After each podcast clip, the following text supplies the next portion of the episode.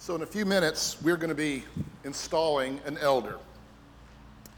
Now, let's just be honest. If you were like me, many years ago at least, what are you thinking? I know some of you are thinking, man, I chose a bad day to join or visit this church. Others of you already looked at your watch before I even got through with that sentence, thinking, okay, oh God, this could be a long one. Well, the fact of the matter is, you wouldn't be alone. In fact, many of us, when we come to this sort of an event, particularly in the life of the church today, we maybe we just see it as a kind of human thing. Uh, oh, here comes this church history stuff that's kind of packed on top of this gospel, all these other human institutions. Maybe we think about those who would lord over us. Maybe we get the chivers having been abused maybe by authority in the church in your past. I suspect there are some who are a bit nervous about a service like this. Perhaps you're thinking, you know, I, I don't know that they're going to represent me. They're not like me for whatever reason, culturally or gender or whatever. Maybe you're just thinking this is kind of irrelevant. Don't we know it's all about love or all about the gospel? Being saved, being set free from the commandments of men, of course? Yes, it is. All about the gospel. All about being set free from the commandments of men. So, why an installation service? Well, the very heart of it, and I hope to convey this to you today, is the thesis that God is our shepherd. And that he does not cease to shepherd us when he is ascended into the heavens in Jesus Christ. That he is still personally, really, tangibly shepherding the flock of God. And in fact, without that shepherding, we would be as sheep lost and wandering. For we are prone as sheep to wander. And so I hope and pray that you will hear it, even now, something of a biblical exposition that will demonstrate to you that the eldership is an essential element of the gospel. That the institution of church government, carefully designed, carefully choreographed, is an ancient and cherished institution.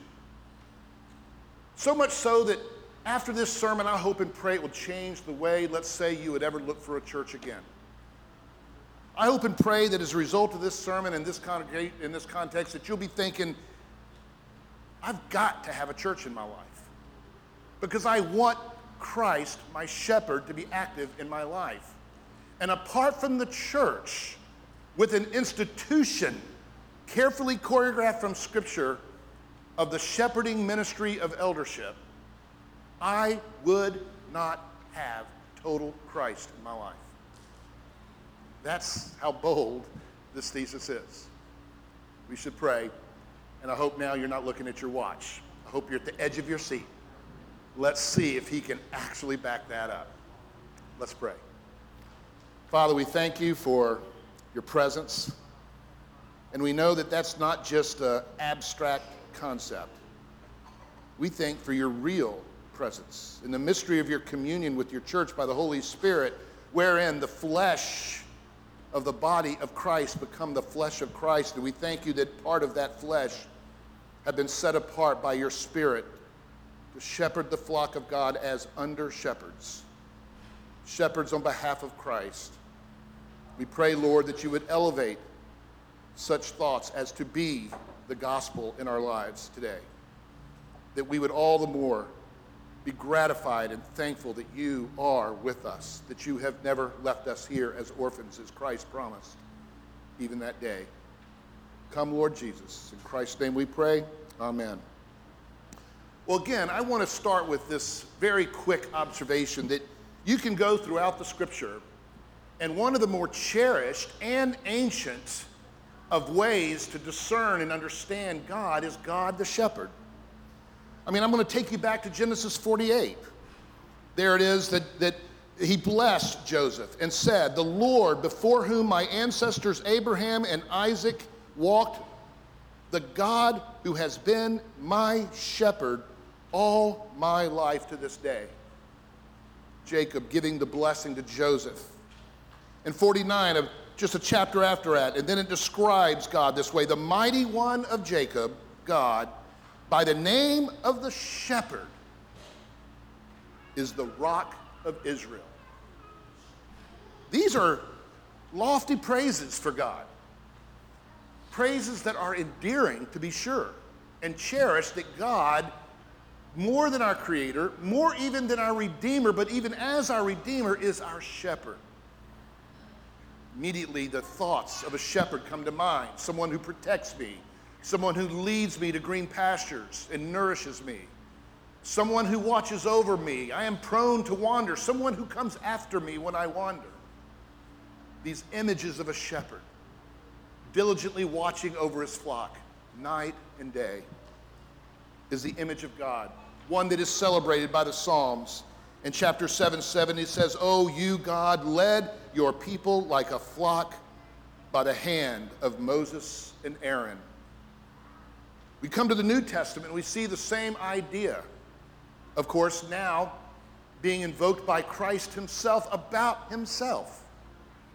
How it is that the institution of shepherding, even as it was mediated through Moses and Aaron and the Levitical priesthood, how it will be that, that now the fulfillment of what was even foreshadowed by Moses is fulfilled in Christ as the true God man, where he comes onto the scene in John 10 and says, I am the good shepherd. The good shepherd lays down his life for the sheep. He goes on, I am the good shepherd. I know my own, and my own know me. Right there is sermon text for an institution like this today. The idea that the shepherd here is described as a good thing. The idea that this good shepherd is a sacrificial calling. It begins to change the way you think of elders, doesn't it? It changes the way you think of governing.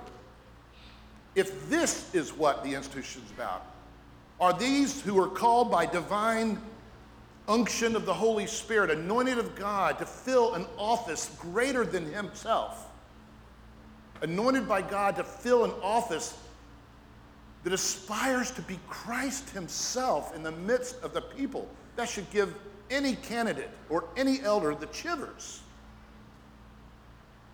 That which here we know is known. He's not lofty, he's not aloof.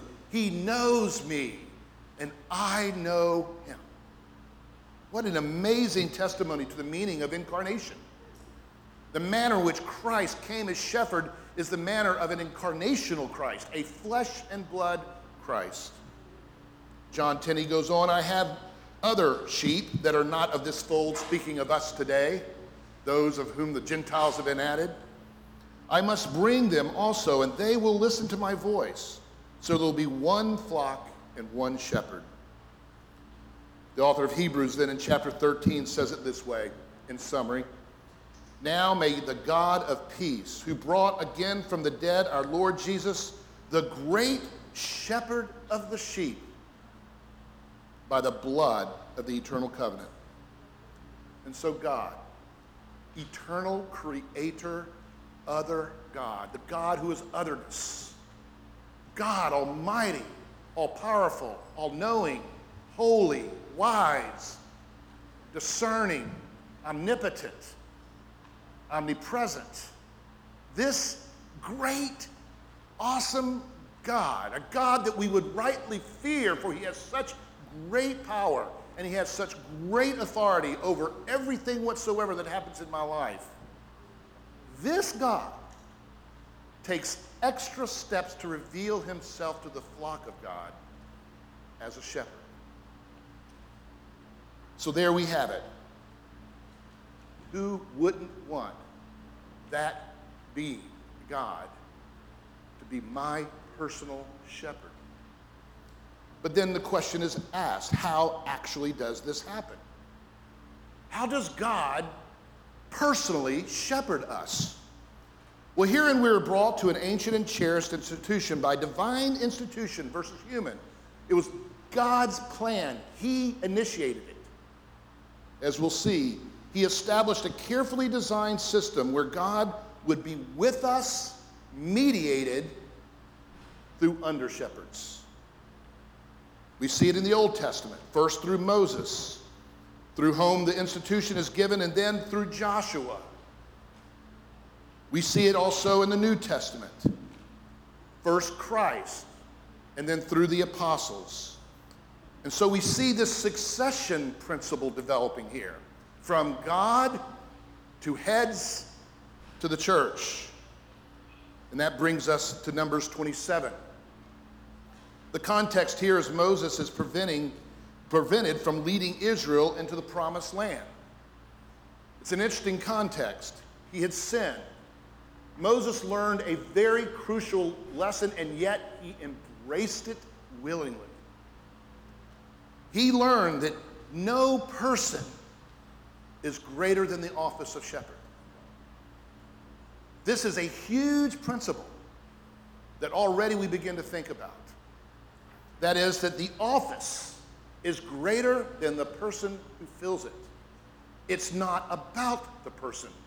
No one testifies to this greater than Moses, for when he sinned, he then was dismissed from the office.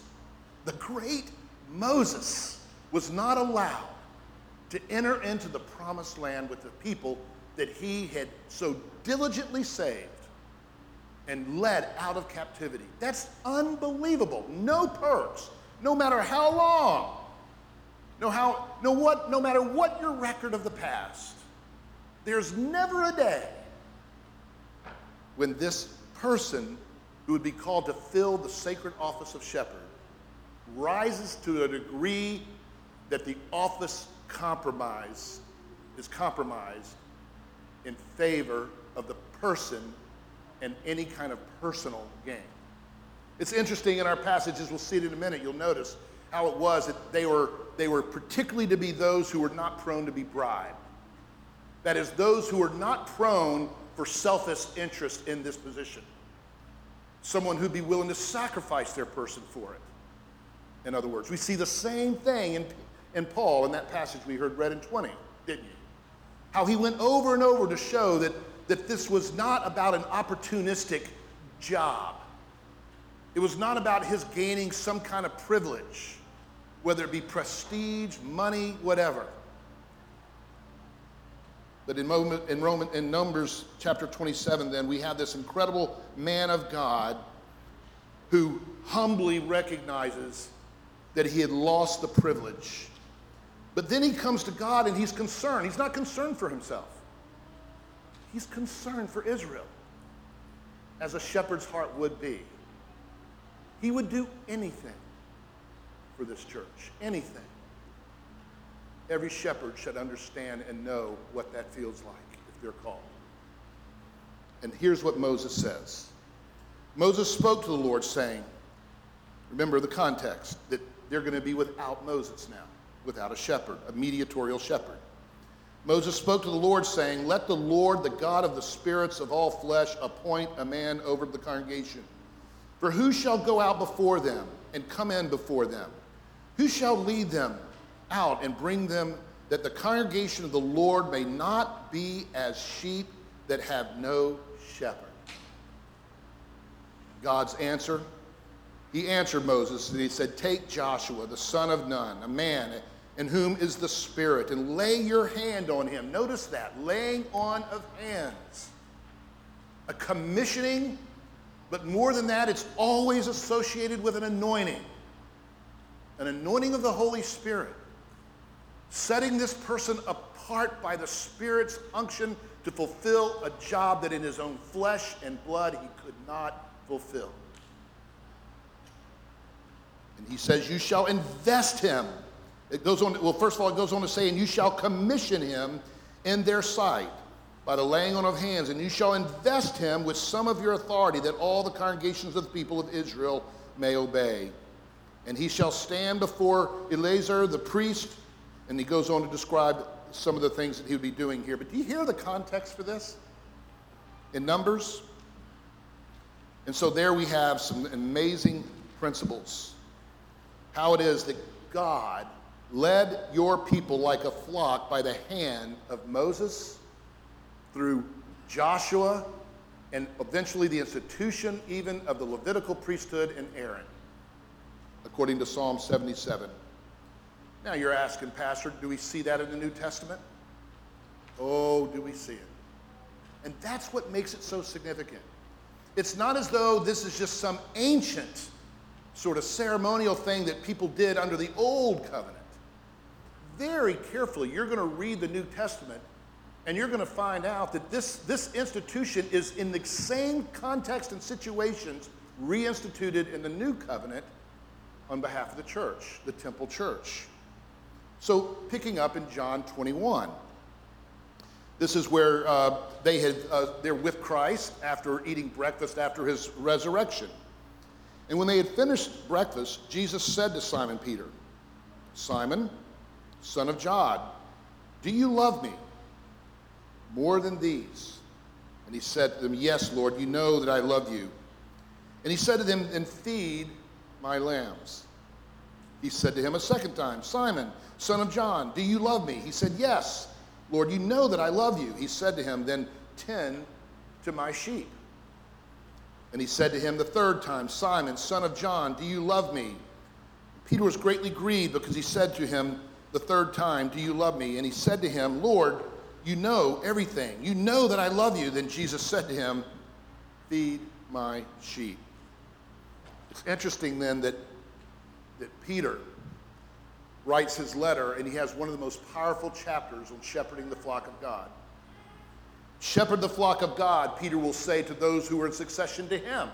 So now we see Christ, the shepherd, the great shepherd, commissioning Peter. And if you go back in that passage, by the way, there's a literally an anointing of the Holy Spirit. He says he breathes the Holy Spirit upon the apostles.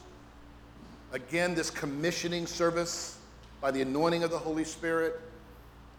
And then Peter later in the later years of his life, anticipating his own death, he therefore institutes as well this sacred institution of shepherd. And he says, Shepherd the flock of God that is among you, exercising oversight, not under compulsion.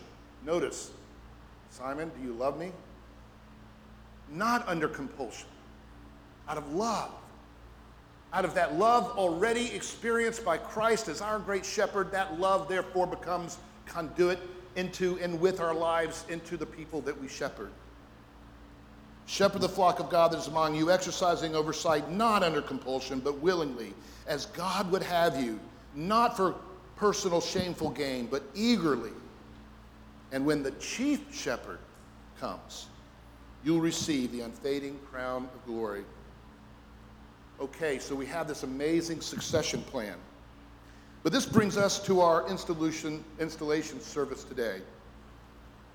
Now, it's not accidental that in each case, the one in the Old Testament, and then as we see this repeated in the book of Acts, in the, under the ascension ministry of Christ in the book of Acts, it's not accidental that in each case, both the Old Testament and the New, the under shepherds were in themselves rendered insufficient to the task. These pastor under shepherds, if you will, those in succession to Moses and Aaron and the Levites, etc., that we characteristically see discerned in the office of pastor, that these pastors both in the Old Testament and the New Testament, were rendered insufficient to mediate the presence of Christ as shepherd in the life of the flock.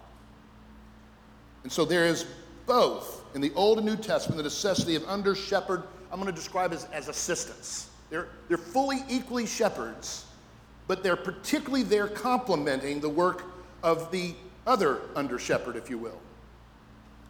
And that brings us to our passage. Let's look at Exodus 18. You heard it read today, very briefly. It's interesting that in chapter 3 of Exodus, Moses is introduced as tending the flock of his father in law, Jethro. very carefully, the author wants to make you know that. That Jethro, his father, was a shepherd. And the priest of Midian, he led this flock beyond the wilderness and came to Horeb, the mountain of God. And then he comes and there's this grand reunion with his father in law, having been shepherding his sheep from afar.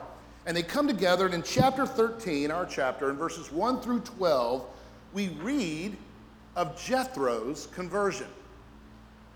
Jethro, the father in law, who is a Gentile, mark that carefully, a Gentile is converted to Christ.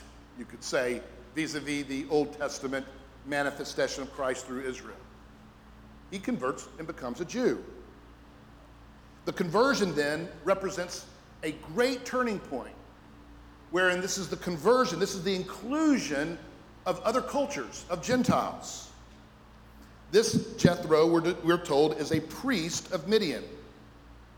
He's already a priest, he's already a shepherd of the flock of a people, and now he's converting to the religion of Judaism. Moses, father in law, then heard of all that God had done for Moses and for Israel, his people, how God had brought Israel out of Egypt. And so, in the context here, we have this Moses, father in law, came with his sons and his wife to Moses. I'm reading here in the wilderness where he was encamped at the mountain of God. And when he sent word to Moses, I, your father in law Jethro, am coming to you with your wife and the two sons with her. Then Moses told his father in law all that the Lord had done. And Jethro said in response, after, and I'm not reading it all for you, and Jethro's response to the witness, the evangelism of Moses to his father in law was this Oh, blessed be the Lord who has delivered you out of the hand of the Egyptians and out of the hand of Pharaoh. Now I know that the Lord is greater than all the other gods. Because in his affair, they dealt arrogantly with the people. And Jethro, Moses' father in law, brought a burnt offering and sacrifices to God. And Aaron came with all the elders of Israel to eat bread with Moses' father in law before God. You know what you just witnessed? This is an ancient conversion story. This is evangelism and conversion. Man, I'm going to be doing this all day, I can tell. And what's really cool about this is, is you see, even here, the, the, the foreshadowing of what we do even to this day. He was no doubt circumcised as an adult believer, and yet he was also admitted to the Lord's table, which, of course, in that day was a sacrificial temple service. And he therefore offered a sacrifice, entering into the temple presence of God. Now, it's that context, verses 1 through 12, that I just summarized, that picks up with verse 13. And here's what happened. Let me read it again. The next day, after this great event, all this has been going on, the conversion of Israel. And remember, it's a now a multicultural congregation. What do you think might happen in such a place? What do you think would happen when people from, from this culture, with this kind of flesh, join a people with another history, with another kind of flesh, and they're brought together to be one congregation. Well, there were some disputes, there were some controversies, there was need for judges and rulers and people to, to hear cases and to discern between this idea versus that idea and, and to bring order and peace to the community. And so the next day, we're told about this when Moses sat to judge the people, and the people stood around Moses from morning till evening. And when Moses' father in law saw all that he was doing for the, God, for the people, he said, What is this that you are doing for the people? Why do you sit alone and all the people stand around you from morning till evening? Moses said to his father in law, Because the people come to me to inquire of God, to discern God's will for us as a congregation, for themselves, and how they might walk before the Lord. Now, does this sound familiar? If you're familiar with the New Testament, if you're even familiar with us in a church like this today, you know, it's brought to my attention the other day, and I'm going to get back to this, that, that we are maybe oh, now a minority majority congregation. If you put all the minority uh, cultures together, it becomes a majority over against the white, if you will, or not over against. That's exactly what we don't want. But with alongside, you say the white. Now, that's interesting. It's interesting in our cultural context here in New Haven. It's something like that is going on in ancient Israel. We need to discern God's will. How do we do this program? How do we do that program? What does it mean to be a faithful Christian? What is it? Do I need to do this like the Jews used to do it? You see? Interesting. You thought it wasn't relevant, huh? And so he goes this way. When they have a dispute, they come to me, and I decide between one person and another, and I make them know the statutes of God and his laws. And so here we have this multicultural congregation with this great conversion of the Midianites under the headship of Jethro now coming together, and it created some conflict be expected. They're inquiring of God. So Moses said, follow the law, therefore. And no, I'm sorry. And so the issue of governing on behalf of God in such a way that the ministry of word and sacrament, especially, was not compromised. This is exactly what Jethro's solution was about. Picking up again, verse 17. Moses' father in law said to him, What are you doing is not good. As in, you're doing this alone. You and the people with you will certainly wear yourselves out, for the thing is too heavy for you. You are not able to do it alone. Now obey my voice. It's amazing. The Midianite priest now commanding Moses. But he has an anointing of God. I will give you advice, and God be with you. You shall represent, notice that word, represent. Represent the people before God and bring their cases to God, and you shall warn them about the statutes and the laws and make them know the way in which they should walk and what they must do. The ministry of word and, and sacrament must continue, in other words. You cannot compromise that role, Moses. And so then, verse 21 Therefore, look for able men from all the people. Notice, from all the people. We might gloss over that, but remember the context this great inclusion of the Midianites, the Moabites, and others. All the people need to be represented. Men who fear God, who are trustworthy and hate a bribe, and place such men over the people as chiefs of thousands, of hundreds, of fifties, and of tens. And let them judge the people all their times, every great matter that shall bring to you. Now, this is important because what's particularly interesting is this word that's translated in this text, chiefs. It's the word elder. It is translated in all the scripture in the Old Testament in different language, in different ways. An elder was a chieftain of a clan. It could be a village or tribal elder of sorts, even as we see today in the, in the, in the uh, Middle East. It's this person who is among the people who is anointed of God, chosen to represent the people, their flesh, their culture, in a manner in which it is then brought under the lordship of the transcendent culture, if you will, of Christ or of God, the shepherd. You see, when we think about our own multicultural situation, we know throughout the Old and New Testament that all cultures are equal all cultures are equal in, as the image of God. They are equally imago Deis. We see that in the New Testament as well, how there's neither Jew nor Greek, male nor female, and it goes on, slave nor free. He deals with class, gender, and ethnicity right there. All equal. But never confuse that with the same. Equal, but not the same. It's the beauty of this amazing, beatific vision of God, of a, of a sheepfold with many colors.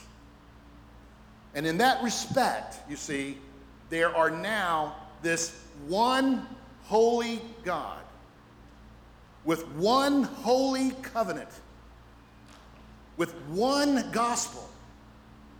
You could say, and I remember having this, we were, uh, when I was uh, uh, teaching over in, in um, Zambia, over the university there. That was one of the big issues that was going on in the university. And they asked me actually to give a plenary to the staff, to the faculty on that very issue. It was a wonderful conversation. Do we recognize a, a thing called black theology or African theology? That was the question. And the answer had to be yes and no. No, there is a transcendent theology, and this is exactly what was going on here. There is a transcendent God who is the God of all cultures, who himself is not one culture, but all cultures somehow derive from God and his incredible being. And yet this and there's one covenant, one rule of faith and practice that is given from God to all people equally, lest we be treated as unequal. And yet the manner or the form in which that covenant then is practiced among the people will consider the unique histories and the unique context of those people. Now, again, I know I'm getting ahead, but this is exactly what the New Testament was all about after the Pentecost. Pentecost was, and you could say almost foreshadowed in this great inclusion and conversion of Gentiles in chapter 13 of Exodus. And in that context, there became controversies. Must I become a cultural Jew in order to be a convert to Christianity? Says the Greek or the Hellenist. Must a Hellenist become a Hebraist in order to become a Christian? Or can a Hellenist be a Hellenist Christian? And that's exactly what was happening in Jethro's day as it was happening in Acts.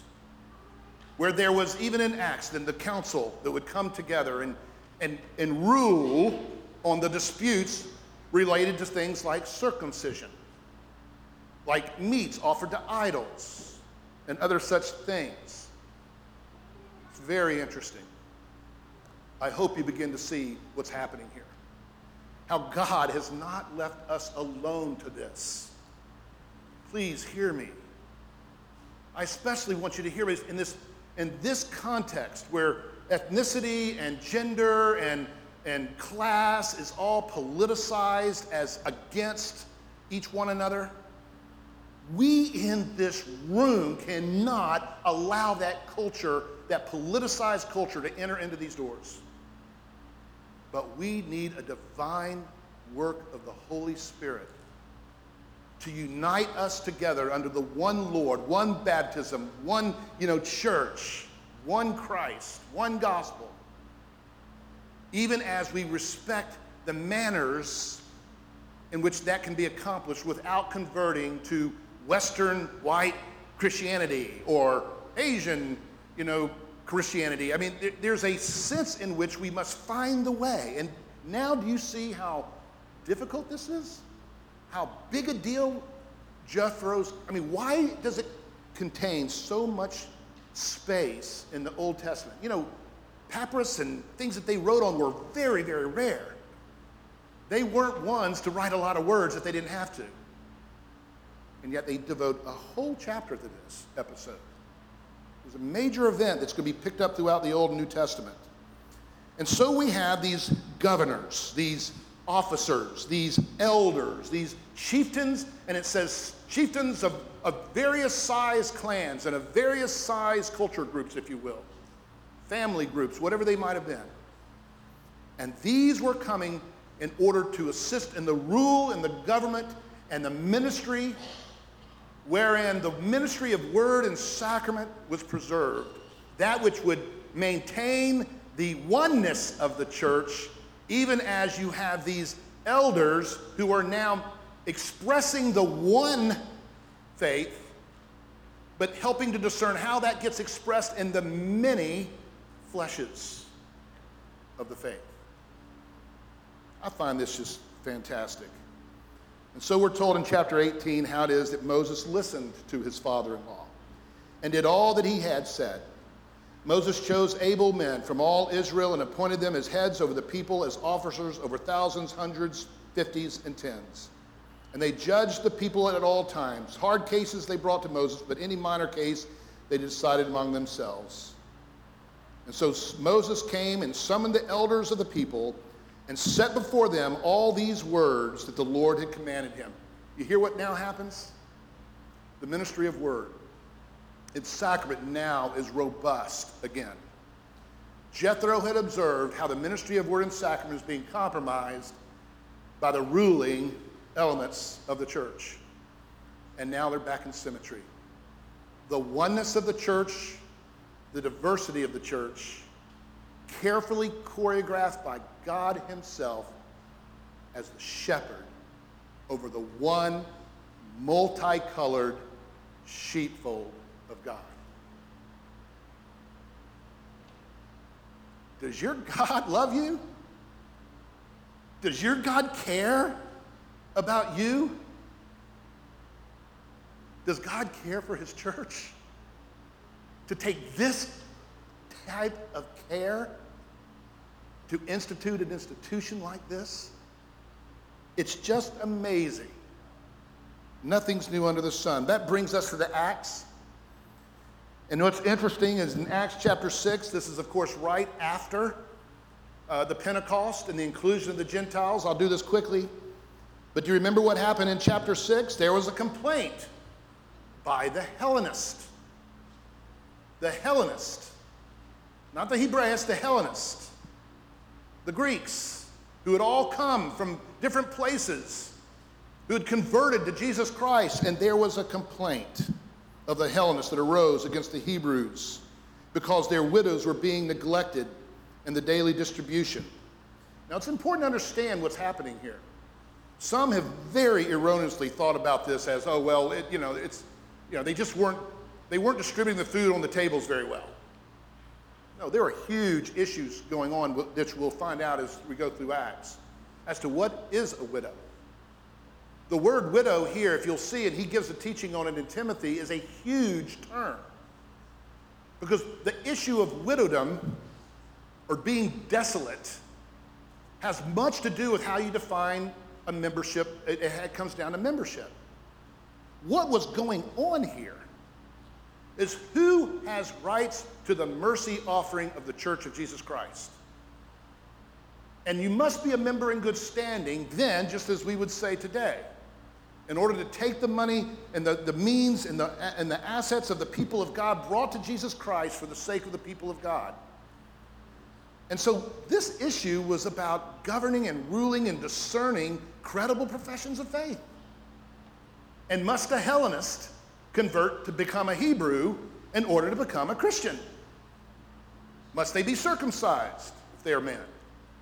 Must they practice certain dietary laws? Is this food kosher or not? There was a lot underneath the surface here. And again, you would know that if you continue to read Acts and the way in which the council ultimately in chapter 15 had to rule upon the very things that were being, being here disputed in the early days after the Pentecost. Isn't this cool? I mean, it's as if Exodus 13 just came right up again. And here we go what is, what is done.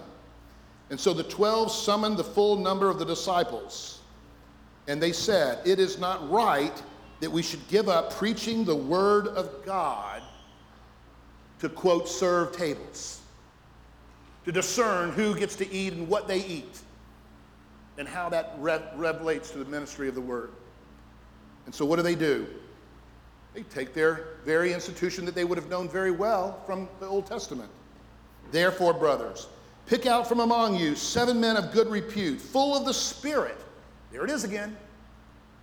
The mention of the Spirit, and the anointing, of good repute, almost exact language from chapter 13 of, of, of Exodus, and of wisdom to distribute. Then he goes on to say here, but we will devote ourselves to prayer and to the ministry of the word. And then listen to who they chose. Do these sound like Hebrew names to you? Stephen, a man full of faith in the Holy Spirit, Philip, Prochorus, Nicanor, Timon, Parmenas, and then Nicholas. These are Greeks. These are people converted to Christianity, submitting themselves to the one lordship of Jesus Christ, brought in, added to, and with the disciples to govern the church of Jesus Christ. And so it says in chapter 14, and this is significant. Oh, I'm sorry. Uh, and so the word of the Lord continued to increase, and the number of the disciples multiplied greatly in Jerusalem, and so great many of the priests became obedient to the faith. That was the result. A congregation now with the right DNA in its leadership to be able to flourish in its mission to make disciples of every ethnos, every nation. Will this surprise you then? Think about all the great things that happen in Acts. All the great things. Oh, people were being converted, churches were being planted. You know, it says that these people were turning the world upside down. But do you know how Acts chooses to summarize the ministry of God in Acts?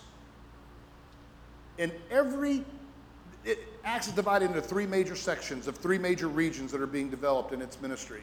And every one, the conclusion is to specify that elders were appointed in every place where there was a church.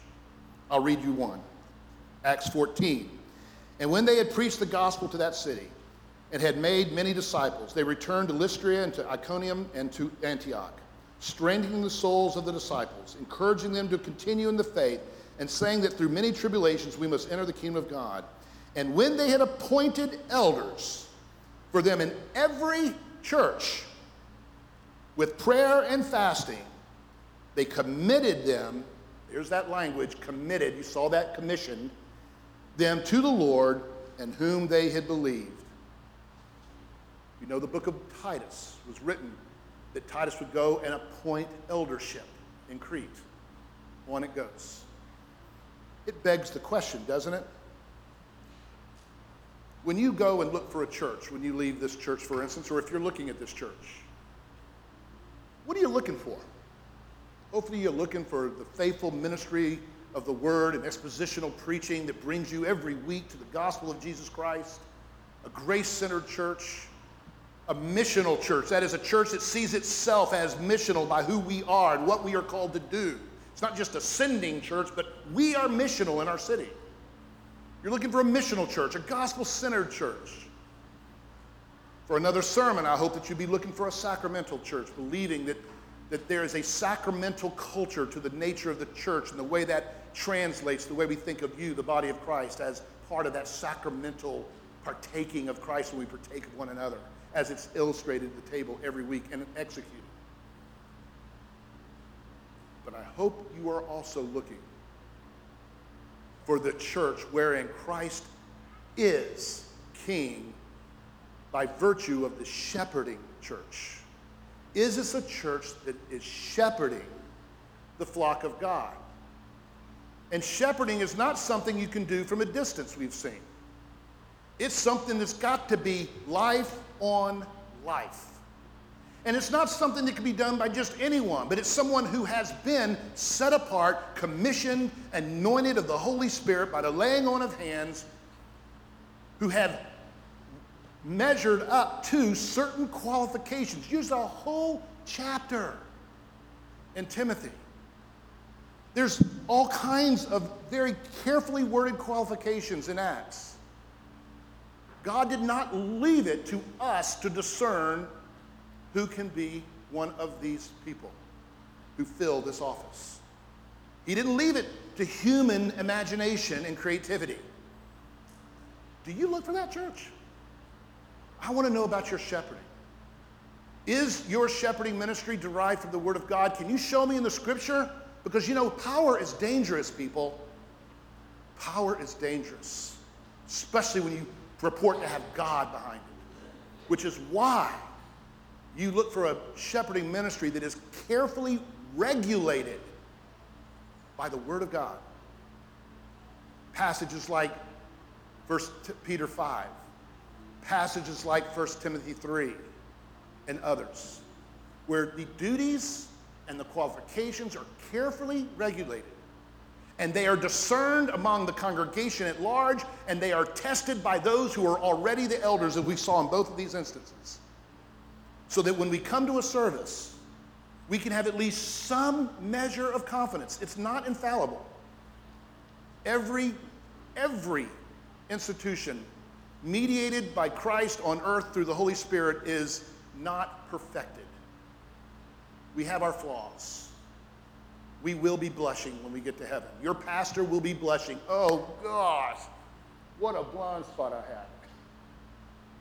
Thank God I'll have the grace of the gospel. And you will too. But this is important. I hope this has changed your life. You may be sitting out there today thinking, I don't really need a church. I'm here, somebody drugged me, but you know, this, that's the organization stuff. I can be a Christian. Well, maybe you can be justified. Sometimes we think that's all it means to be a Christian, is to be justified. That is, forgiven by grace through faith alone. Maybe you are justified. But you haven't experienced all of salvation yet at all. I mean, salvation consists of many more significant sorts of events in your life than just justification, as much as that's an important thing. Effectual calling, rebirth, sanctification, perseverance, assurance, glorification, on it goes. Communion of the saints, all of which are important aspects of who we are as Christians. And now you begin to see is the church an essential element of the gospel? Well, even if by just this one institution alone, the institution of the eldership, we would say absolutely. Because without mediatorial elders, Christ is in no practical manner shepherding me. I love this quote that I gave you that maybe you saw. This quote by uh, Bucer. And he says it this way Christ the Lord, this, this is a guy that wrote uh, a couple hundred years ago. Christ the Lord is always himself present with his church. Oh boy, here we go. Kumbaya, kumbaya. Truly and actually, he goes on to say. All right? No kumbaya? For the Lord is never absent from his church, but is always personally present personally doing and performing everything and all things, ruling, leading, and feeding it himself. But he effects and carries out this, his rule in the feeding of the lambs in such a way as to remain always in his heavenly nature. That is the divine and intangible state because he has left this world. That's the big problem. How can Christ be personally my shepherd and be not in this world bodily? Answer, therefore, it has pleased him to exercise his rule, protection, and care of us who are pleased him uh, uh, still in this world with and through the ministry of the word, which he does outwardly and tangibly through the ministers and shepherds. Notice he distinguishes those two, as I have through the service. We come to a great institution. I hope and pray that more, ha- more than just you've been convinced that this is an essential element of the full gospel, but I hope you've been convinced that it's something you should cherish. When an elder walks into your life, what are you thinking? Are you thinking, uh oh, here comes an elder who's going to lord it over my life? That kind of elder is not allowed to exist in Scripture. Peter says it himself, not as lording over those allowed to do your charge. If you have a bad image of eldership, I hope this is changing. No, this is an elder that's coming to protect you. It's a person who receives this office who knows that they are prone to wander. We are described that way, all of us, including elder persons who themselves need elders in their lives, even as they are operating as elders in accountability. We are prone to wander. Do you know that about yourself? We are not able to feed ourselves. It takes more than just a casual looking at a scripture. We need Christ to, to feed us.